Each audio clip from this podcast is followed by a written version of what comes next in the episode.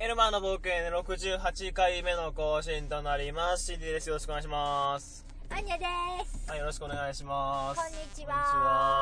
んにちはえっ、と、本日の更新はですね、また、えー諸事情がありまして、私今車の運転中でございますので、まあ、アンナさんにじっくりとくっちゃべてもらおうと。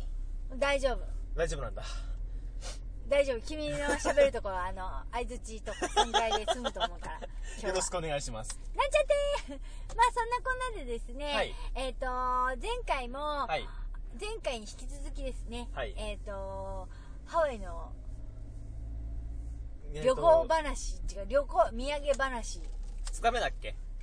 第2弾でございますね。はい。はい。えっとですね、前回はね、1日目着いたところをお話ししたんですけど、いはいえっと、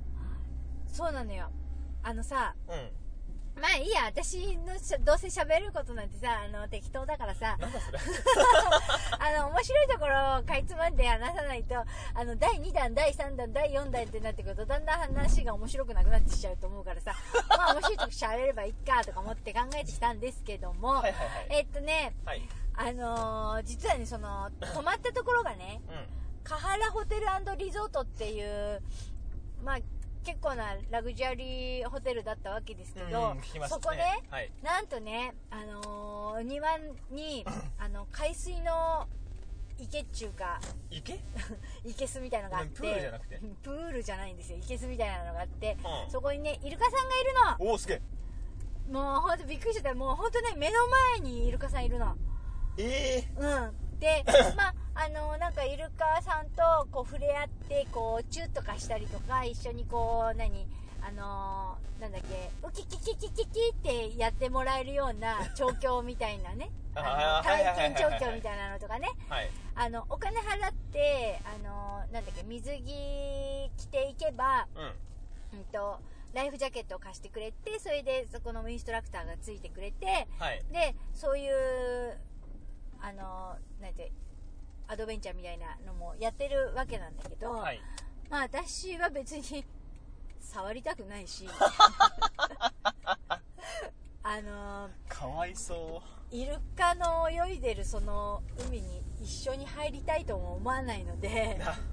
ちゅうか前別に回汚くはないだろそうう。だよ生臭いけど前。回行った時にそれやったのよどっか他のところ行ってでなんか触ったりとかしてなんかチューとかやってなんかまあ言われるがままにね、うんやったんだけど、うまあまあね子供いたらやればって感じのん。うー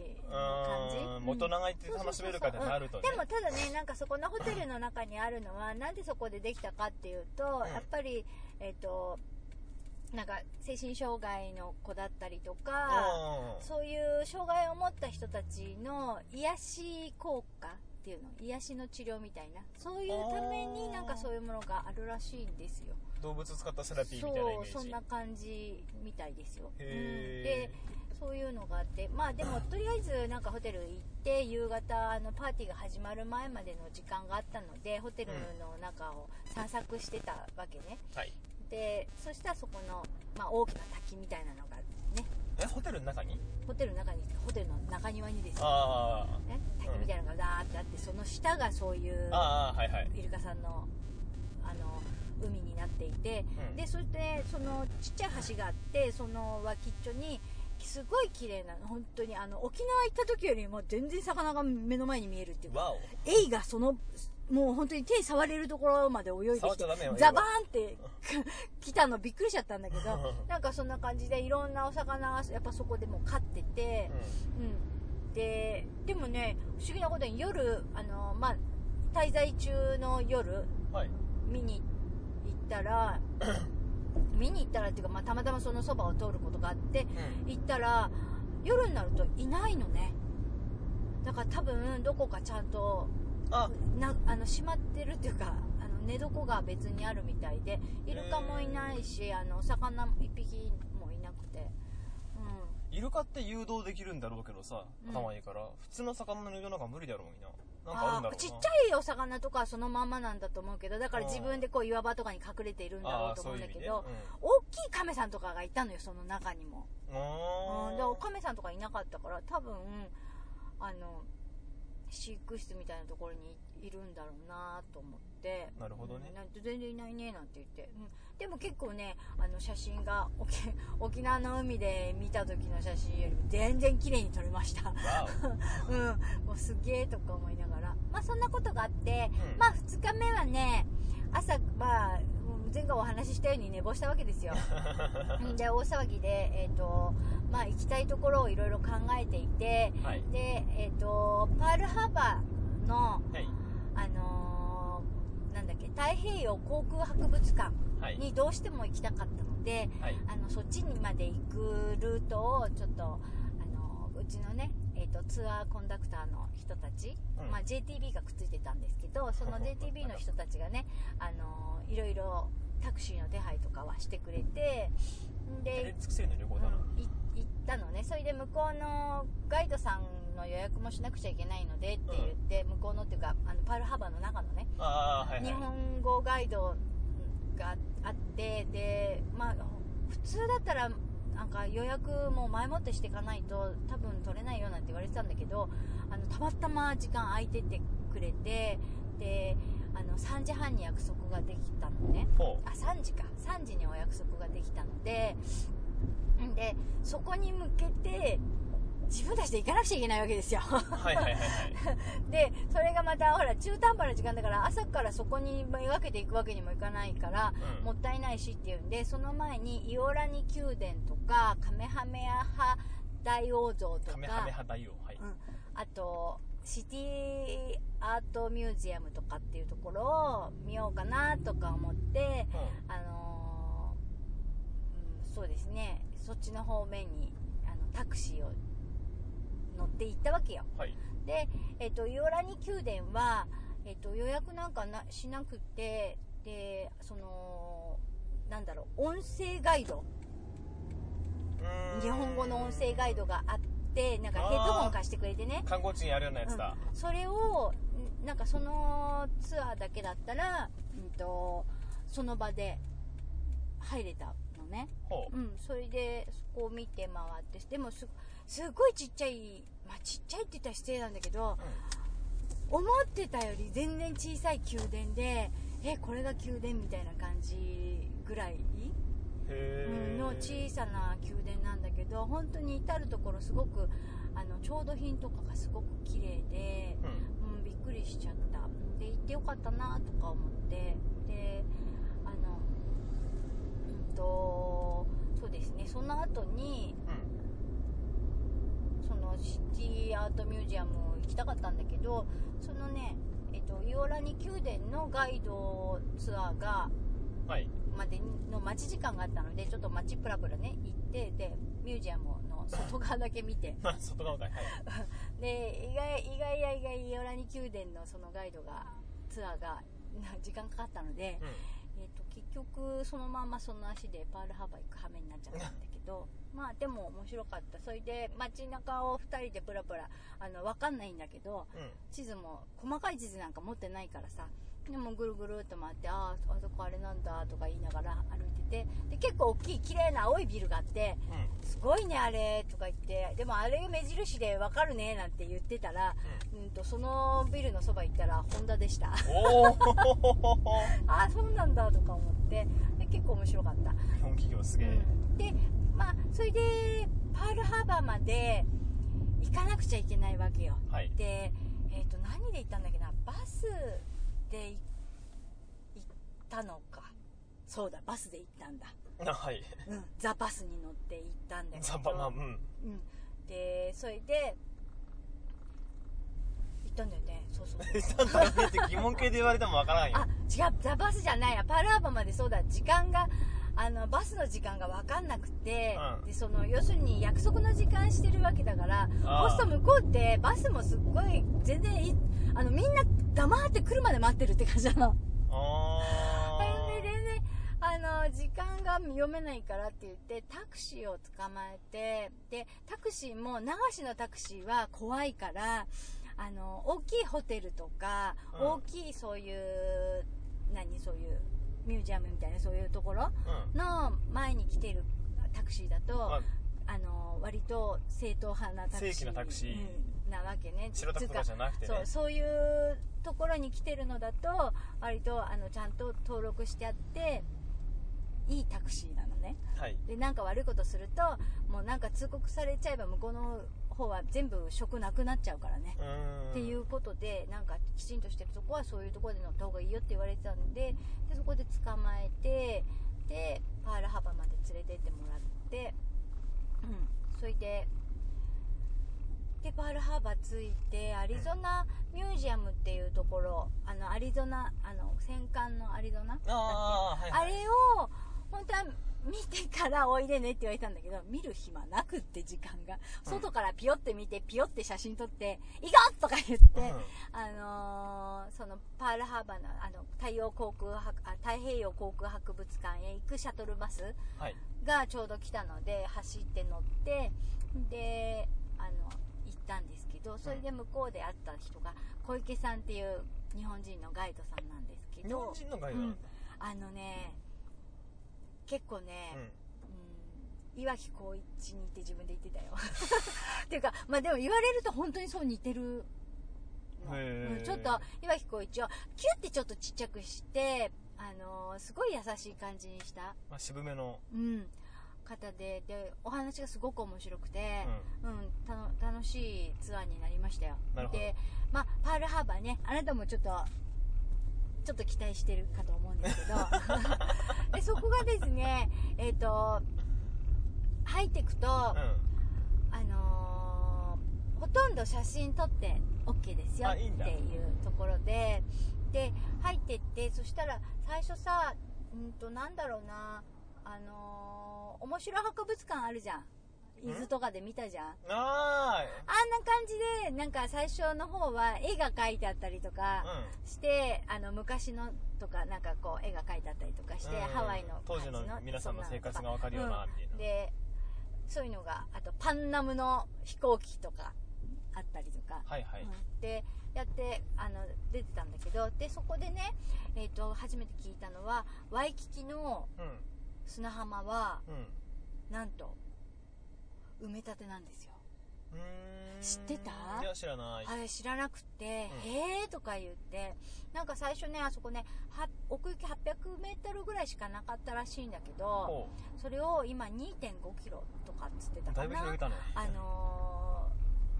ー、本当砂がそれでなくって、えっ、と、未だにオーストラリアの海岸から砂を運んで、あそこに入れてるそうです。うん、へえ、ででそこはなんでそういう風に海岸にしたかって砂浜にしたかっていうとなんか気候が良くってあのーなんだろう治安もいいっていうので、うんなんかそこを砂浜にしてあの観光地の一つにしたらしいよへえでへえってそんなの初めて聞いたとか思ってそうなんだとか思ってうん面白かったんでパンナムの飛行機もなんかえっ、ともともとはああいう戦闘機あだったら、らしいよでそれが戦闘機の役目を終わったのでそれを、えー、と色塗り直してうんそうやって、えー、とジャンボジェット機とかにしてあの旅客機っていう形であの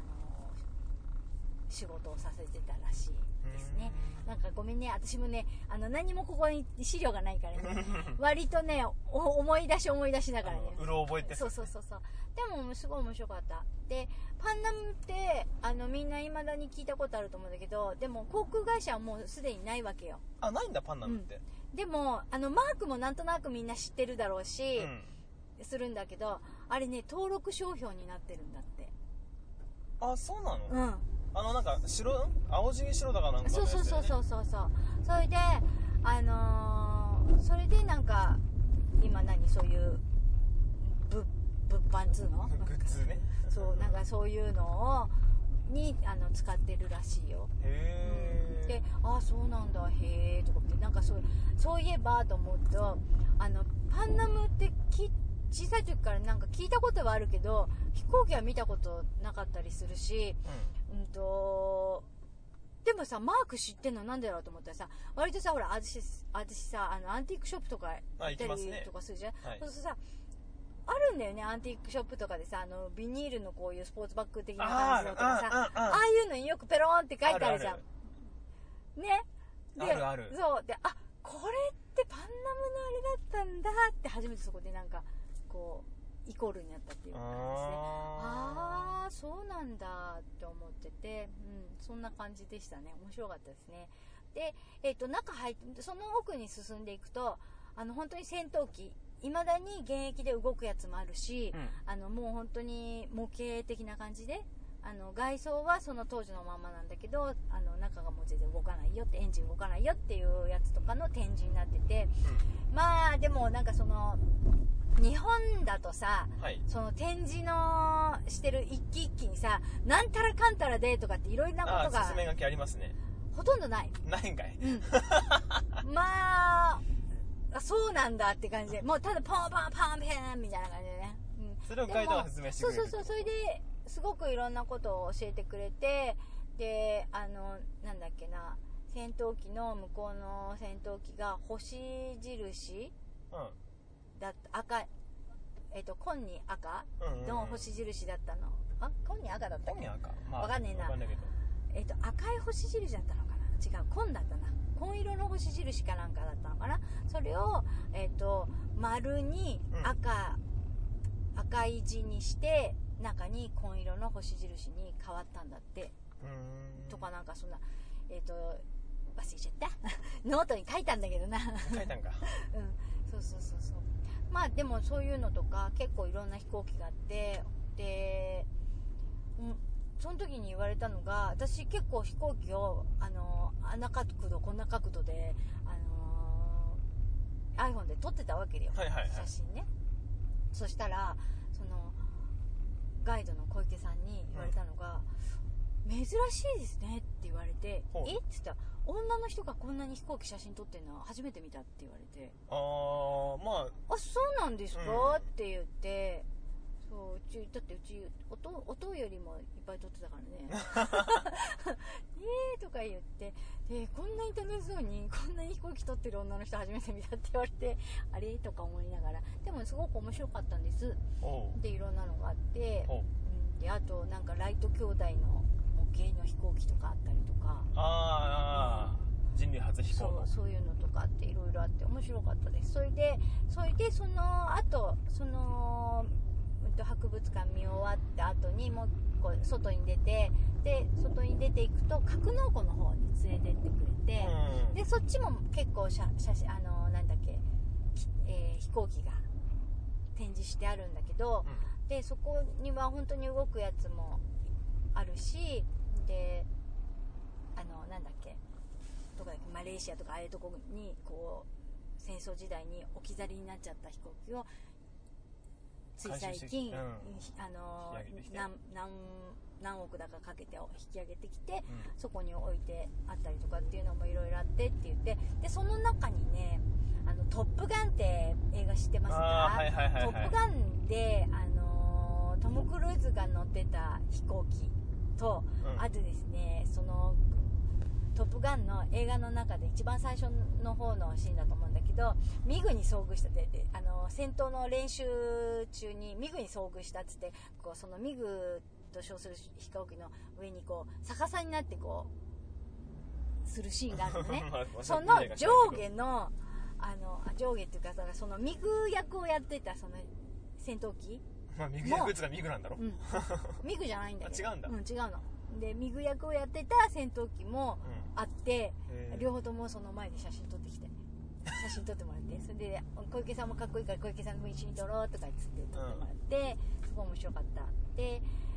あとはね、なんかコックピットに上がれたりとかね。面へ白かったですよいろいろであとヘリヘリとかもあのなんなんていうんだっけ航空母艦だっけあの要するに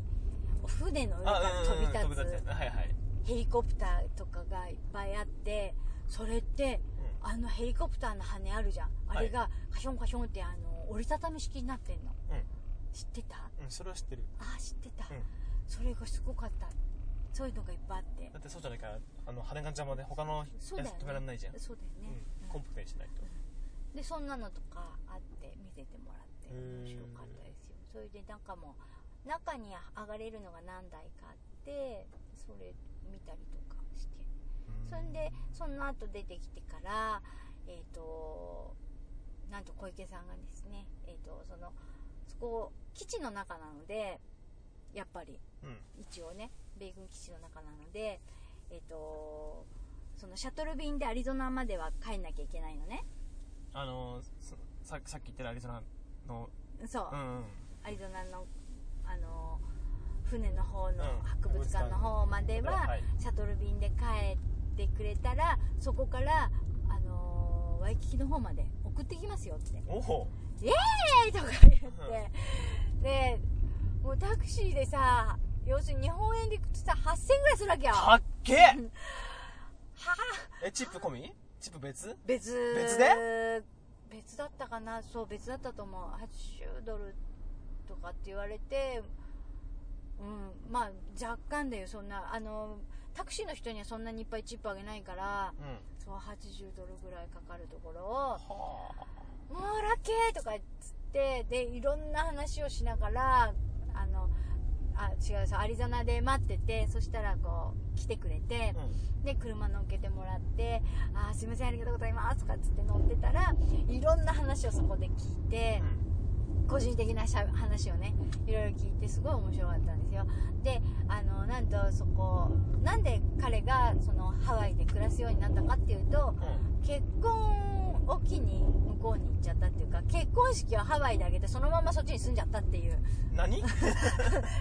ん人なんでだえっじゃたあね仕事はだって別でしてたんじゃないのん仕事とかってね仕事もねなんかあちこち面白い仕事をしてたりとかしてなんでそこの今のその米米軍の方のうん軍の仕事をし始めたかっていうともともとは飛行機の模型を飛ばす大会とかで優勝とかしてたんだってはでそこからなんかあのー何アトラクションじゃなくてなんなんだろうえっ、とまあそういうイベントで、あうんあのーそういうのやって見せてあげることをしてほしいっていうふうにそこから始まってうんなんかだんだんそういう仕事について、うん、そういう勉強いろんななんかすごい本読んでるんだともすごいいろんなことを知ってて、うん、でそれえ誰にそんな教えてもらったんだろうみたいな感じのことまでいろんなことしてるからなんでと思ったらなんかいろんな文献を全部読んでるって言ってうんで僕の見解だとあの僕の読んだあの文献とかから考えるとこれはこういうことなんだよみたいなことを言あっててでその中で言ってたのは、えー、とそのさっき言ってた格納庫ー格納庫はいの窓ガラスにこう銃弾みたいなのがこう穴が開いてるのねはいはいはいでそれはその当時日本軍がパールハーバーの、あのー襲撃された時にうん撃ちを撃撃たれたものだとかって言われたんだけどうん言われてたんだけどどう考えてもあの日本の戦闘機あの軽くして小さくしてうん来てるから、あんな大きい銃弾の穴開かない うんうんでであれこれ文献を読んであの彼曰くこれはあの、えー、とこの人たちはみたいな日本軍だって言ってるけどうんこれはあのーえっ、とアメリカ軍の方の戦闘機の流れ弾とか、うんそういうものだろうとも言われてるっていうのを、なるほどねうん、知ったんだっていうのを言っててであとはなんかねあとパールハーバーの時のそのえっ、となんだっけ日本がはいえー、と何も攻撃しますよっていうのを言わないでやりだしたみたいなことになってるけど、うん違うよあれはなんかもうそれは最初から向こうは知っててうんでその入り江のところにもうしあの海の中にうん電気網を仕掛けてあったんだってで人間魚雷とかで来るじゃんで1号機の人とかは来てそれがあったので入れなくて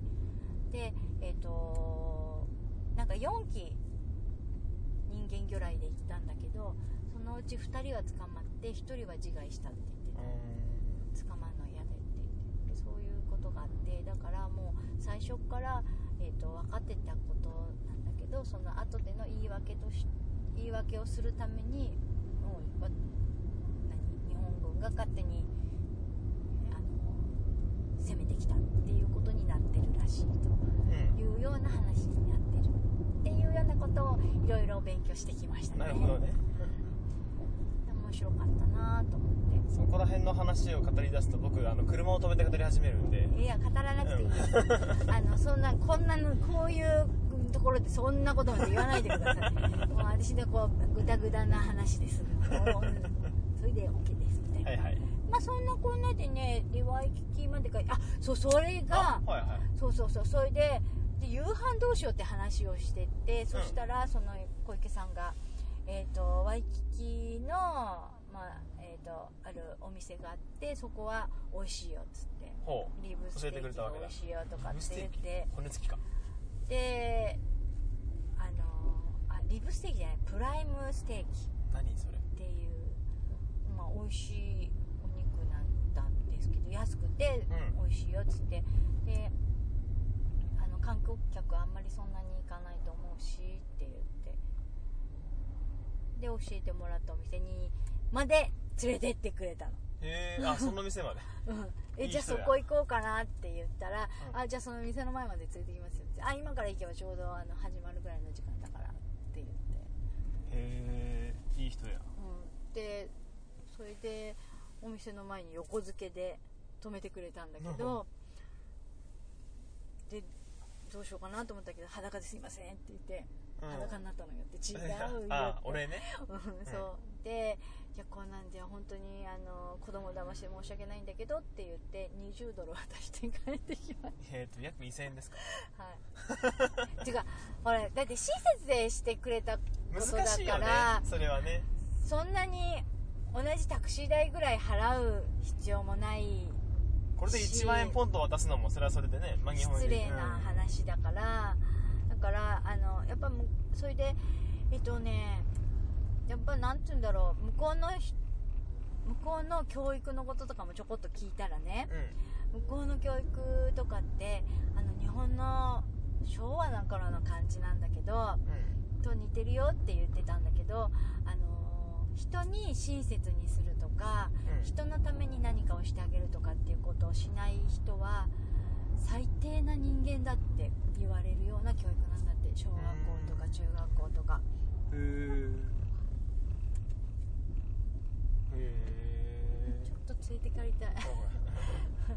そうえそうなんだってそれでだからあの一番何勉強できなくても何してもうん一番何がいけないってそうやって人のに親切にしてあげられないのはダメだっていうことを教えているんだって人に親切にうーんえでも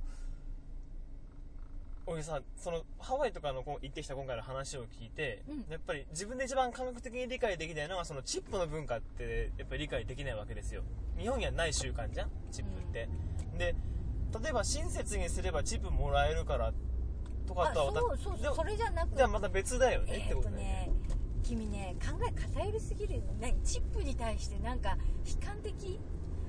違うないやだから悲観的に理解できるわけねえじゃん日本そのまあ感そう覚ねだえよんだから、まあそうなんだけどあのー向こうとしたらうん要するにあの賃金が安いから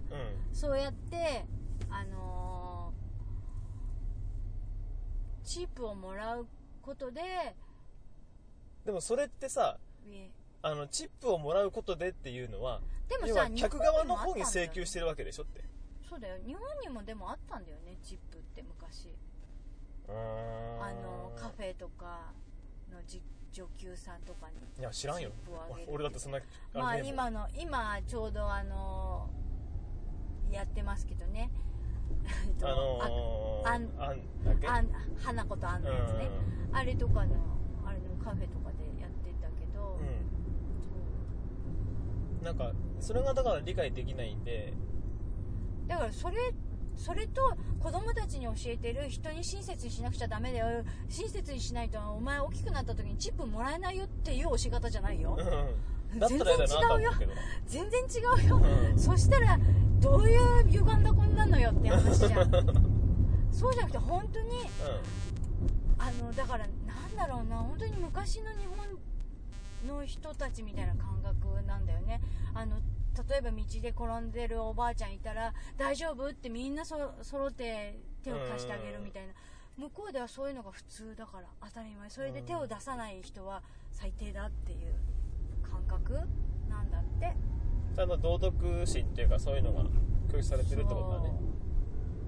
うん私は素直にそういうふうに受け止めいやだからそれはそれでいいんですけどってなんだろうだよ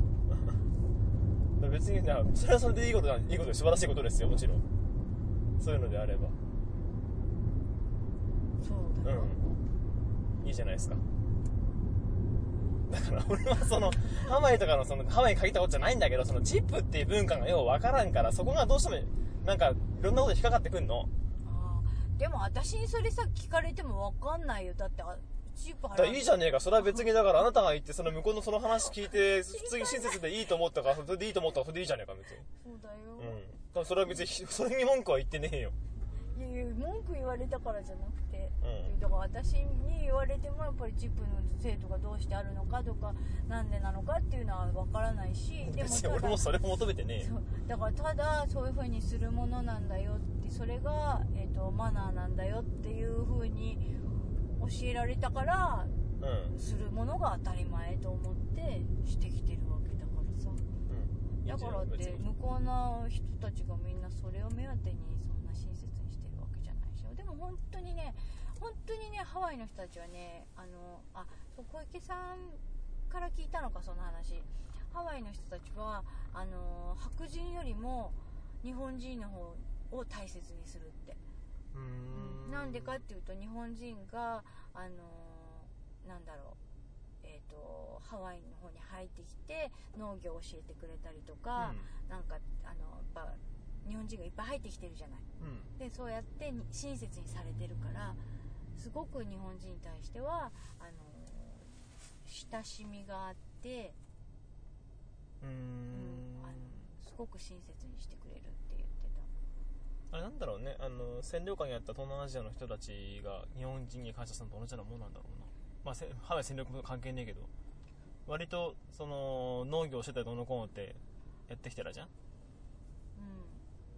んでだからすごくで日本人って優しいじゃないまあ基本的にあの人のためにやったりとか温厚な種族ですからねうんだからそれで日本人は親切だ優しいって言ってでやっぱり日系の人も残ってる人も多いしああそうだよねするしそういうのもあってでもハワイハワイのハワイのなんていうの原住民じゃないけどハワイハワイの人、うってんいうのは本当に日本人の方ねとても親切にしてくれるって言ってたむしろなんか白人の方が迫害されたりとかなんかしてる部分があっうーてん まあねうんなんかあんまり親切にしだかならい日本人にしてもあれじゃないのあのーその昔の人たちを知昔のね日本人を知ってる人たちからすればなんか今の日本人のマナーとかってのもだいぶ変わってきてんじゃねえのまた別なのかな日本人を大事にしてくれるのはもちろんありがたいんだけどさ日本人そのもののマナーも結構観光地とかでもさ問題になってきてはいるじゃんってまあだから私はいろいろなんかそういうハワイの、うそのなんだろう教育に教育っていうかまあ学校のね、うん先生たちの教え方とかそういうのをちょろっとちょろっとほんと垣間聞いただけなんだけど、んでもそういうのを聞いててああこれは日本はいけないなーっていうのは思ったし、うんうんうーんとなんだろうなもっと向こうの人たちの方がちゃんと真剣に生きてるような感じがした うんっていうのはもう一つそのそういうふうに思った要因がもう一つあったのは、ホテルで朝ごはんを食べてた時にはいあの隣のテーブルに、えっとママが日本人パパ外人、はい子供ハーフ、あはいはいまだちっちゃいんだよ、ようえっとお姉ちゃんがそうだな幼稚園の年長さんぐらいな感じうんのことあと下はまだ幼稚園入るか入んないかぐらい23歳あ2歳ってことない3歳ぐらいの子うんだったんだけど、あのー朝食をその下の男の子が決めないわけは決められないわけ自分でいはいでお姉ちゃんは多分その子たちそこのホテルにいるんじゃなくてなんかどっかから来たのかもしれないんだけど、朝食を食いにみうん、たあいな、のミールクーポンを持ってないからバイキングにはではなかったかあーらはいはい注文してたからそしたらお姉ちゃんはなんとかとかんとかなんつって頼んママに言ってたのねうんででママがあの下の子の名前で「あなたはどうするの?」って言ってるわけようんでなんでその会話が分かったかって日本語で半分しちゃってるからさあああとか思ったんだけどんでしたらえー、何度かでかんぐずぐずぐずぐずやってるわけよ、うんでもう遊びたくてなんかパパとこうぐずぐずぐずぐずやっててでそしたらママがそこで言ったのはあ、あなたねってそのそのご飯をね食べることすらもね自分で決められなくてどうするのうん、あーあなたはこれからの人生自分で決めなくちゃいけないからこれから何個も何個もたくさんいっぱい出てくるのよこれぐらいのこと自分で決められなくてどうするのって言ったのもう3歳ぐらいの男の子に対して、そしたらもうそれを聞いて子供はあの何ママが言ってたこれとこれどっちにするのって言ったのじゃあこれっうんうんて言って答えを出したのでパパはって言われて僕はオムレツって言ってやってたのを聞いてでもあのママ日本人なんだけどやっぱり向こうの教育の指針があってそういうふうに言ったんだと思うんだけど、ああそういうことね、うんはだいっはいはいて全然若いんだよそんな小さい子供のお母さんなんだからだかそうだよねだからうん20代後半ないし30代前半ってことだよね、らもしかしたら日系2世なのかもしれないけどでも日本語も達者って喋ってたからで日本人ってそういう風に言わないじゃんどうすんのじゃあこれでいいわねって決めちゃうじゃん親がああそうだねううんんわかる気そがすれるもしくはあなたたちは自分で見なくていいこっちで決めるからっうんて感じだったりするじゃないでもしくはじゃあいいよもうあのじゃあ飯抜きっていう方向とかだよねうん、でだから私それ聞いてうわーっと思ってうんあ目から私鱗その時にあうちの子にはどうやって言ってきたかなってあこの言葉言ってやりたいみたいなこれからあなたの人生ねいくつもいくつもそうやって自分で決めなくちゃいけないこといっぱいあるのよってうんうんうんそうだよねってそういうところなんか日本人は忘れてるよねでそれを誰さかに決めてもらうとか、なんか人がこういうふうにしてるから自分もそうするとか流されてることの方がすごい多いなと思ってその親の言葉をさ子供も理解できるわけじゃんか、うんその土壌を作るのも必要だよね多分今の日本の教育を受けてるガキンチョどもに対して親が突然それを言ったところであの子供は理解できないんじゃないかななんかうるせえやとかって普通に反抗しそうな気がするそれだし多分親の方からもそういう言葉まあまはず出てこな出い,、ないだろうけど、ううんんえじゃあどうするのもう決めなさいもよう早く決めないとお父さんもお母さんも食べられないでしょとかっていう話になるよねじゃあお母さん決めちゃうわよいい、うんいいよもうみたいなさそういうノそリだよんねな多ノ分リになっねちゃううんなあまあうちはとにかくそういうノリだったんだなと思って そうだからなんかその時にあやっぱり小さい時からそういう風に言い聞かせてくるからあの向こうの子ってやっぱりほらなんだろう自分の人生ポンポンって決めていくじゃない、まあ特にそうだね、それうんそれ学校強いよねハイスクール出たら自分の人生決めて、うんあの家を出てこういう風にするとか大学に行くとかうんで大学行く時にもなんだろう親のところじゃなくて家から出て独立してやっていくとかっていうのがきちんとしてるじゃない、うなああそういうことなんだよなってなんかつくづく思っちゃって、はあ、日本人甘っちょろとか 思ってん、今の日本人がってことだろうなうん今のなのかまあ、ま今あ、の中華もうちょっと前ぐらいからなのか、まあ、要するに私なんかが子供の頃ぐらいからなんだろうね、まあ、戦後っていうのかな戦後だろ うな戦前戦後とはだいぶ違うから多分そうなんだろうなとか思って、はあもうなんかで特に戦後なんかでもさ、あのー物がなかった時代とかの人たちって生き抜くので精一杯なわけじゃんかうんで必死になって生きようとしてたっていう人たちとさ俺なんかもそうだけど、あのー生まれた時からもう物は全てあるじゃんあた私もそうだ、ねうんそう だからでそういう人たちとの感覚は全く違うだろうね多分違うと思ううんだからああって当たり前うんだし、でなきゃないでなんでないのになっちゃうそうだねうんでなんかうなければじゃあ買えばいいじゃんとかっていう感覚ん、のだ方っがて普通に考えればさあの子が持ってみんなが持ってるから自分も欲しいなってわがままでしかないわけじゃんか、うんでもこの子言わないもんそんなことそう絶対は言わないだろうしで日本の場合それにさなんかわけのわからない理屈がくっつくんだよねあのみんなが持ってて自分が持ってないと自分がいじめられるうんだからくれっていう話になるじゃんでそれがまかり通るじゃんだけど今の世の中そう 実際そうだから話についていけなくなるといじめられるだから買って、うん、まあじゃあしょうがねえかってなっちゃうじゃん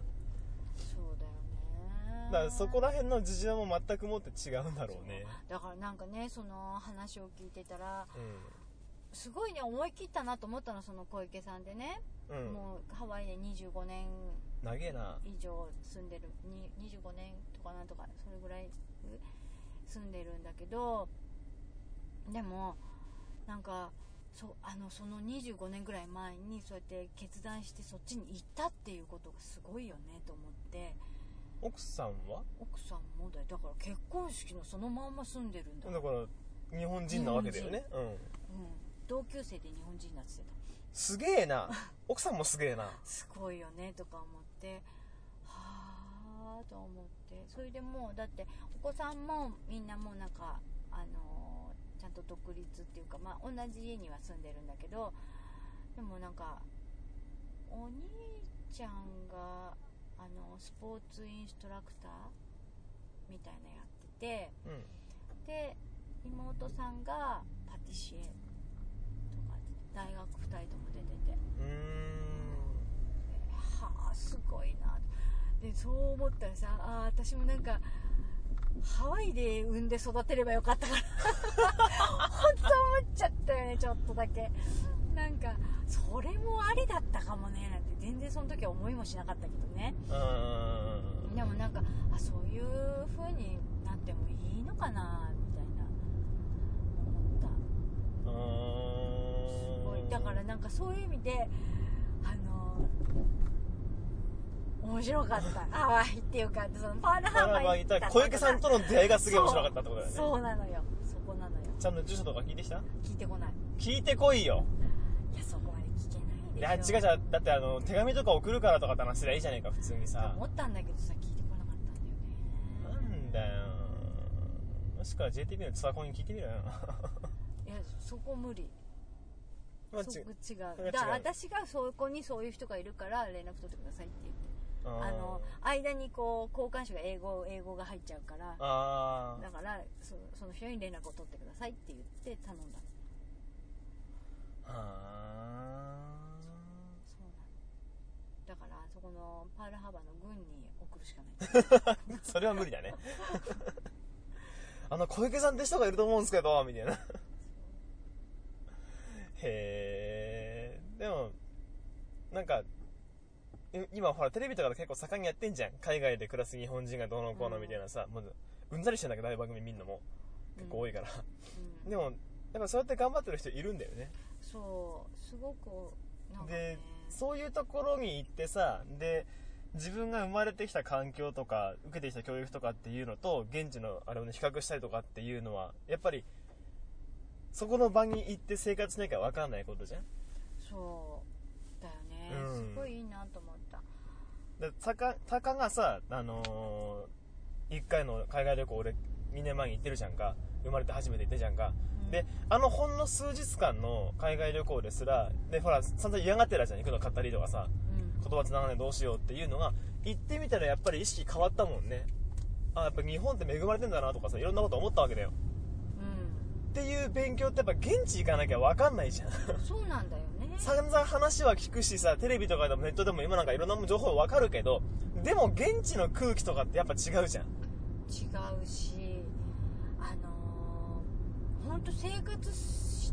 私いつもねいろんなとこ行くと、そこで生活してみたいなって思っちゃううのよーんでなんでかっていうなんかあのーだからそれだけこう日本が多分住みやすいんだと思うんだけど、でもそれ以外の部分でなんだろうなもうちょっと、まあ、例えばは今のハワイだったりするともう少し多分貧困になっちゃうと思うんだけどそれはそれでありかなーってうん思ったりとかするし、いや本当にね何何が高いっていうとご飯も高いし交通費とか、まあ、タクシーとか高いのでもザ・バスっていうのがあってねバスなのねあそうね普通ザ・のバスって言ってるのは本当そういうザ・バスって名称なの、そうザ・バスなのあそうなんだこういう路線バスがねうんでそれ路線バスはどこまで行っても2ドル50セントなの、あ一律料金なんだへどこまで行っても2ドル50セントなのね、えうん、であのあと乗り継いでいかないといけないところはなんかトランスファーチケットっていうのをもらうとうん2回まで乗り継げるのうんだから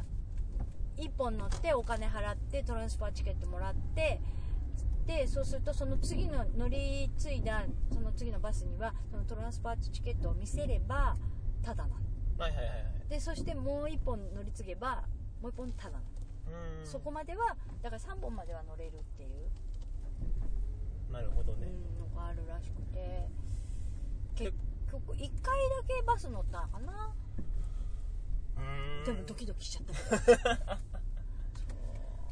なんかでもあれだねあのー、うーんいろいろとやっぱりハワイってほらもう観光地ってイメージもあるからさなんかこうそういう生活習慣の違いとか考え方の違いとかってなかなか自覚自覚でね、えっと、意識することって少ないんかなとかって思ったけどそうでもないんだねやっぱり、まあ、特に今回のそのガイドさんが良かったんだろうなうーんガイドさんうん小池さんがねああバルハバうの、うんんそれでやっぱいろいろと学べるわけじゃんよそうすごくいっぱいいろんなことを知って面白かったでうーんすそうだねあと何日間続くんだっけこれ、うんとね、うん明日は明日カイルアのカイルアの町とあとえっ、とどこだっけなカウラニじゃあとりあえずトわレイルかなわかりましたあのー、しばらくはこのネタが引きずるわけで、えー更新のの頻度も多分多いと思われますわかんないえけどー私がとりあえず今ねあの特に何もないんで よかったねまあネタとしてはそんなこんなで、うんはい今回の更新はこんな感じでそうですねはいお疲れ様でしたはい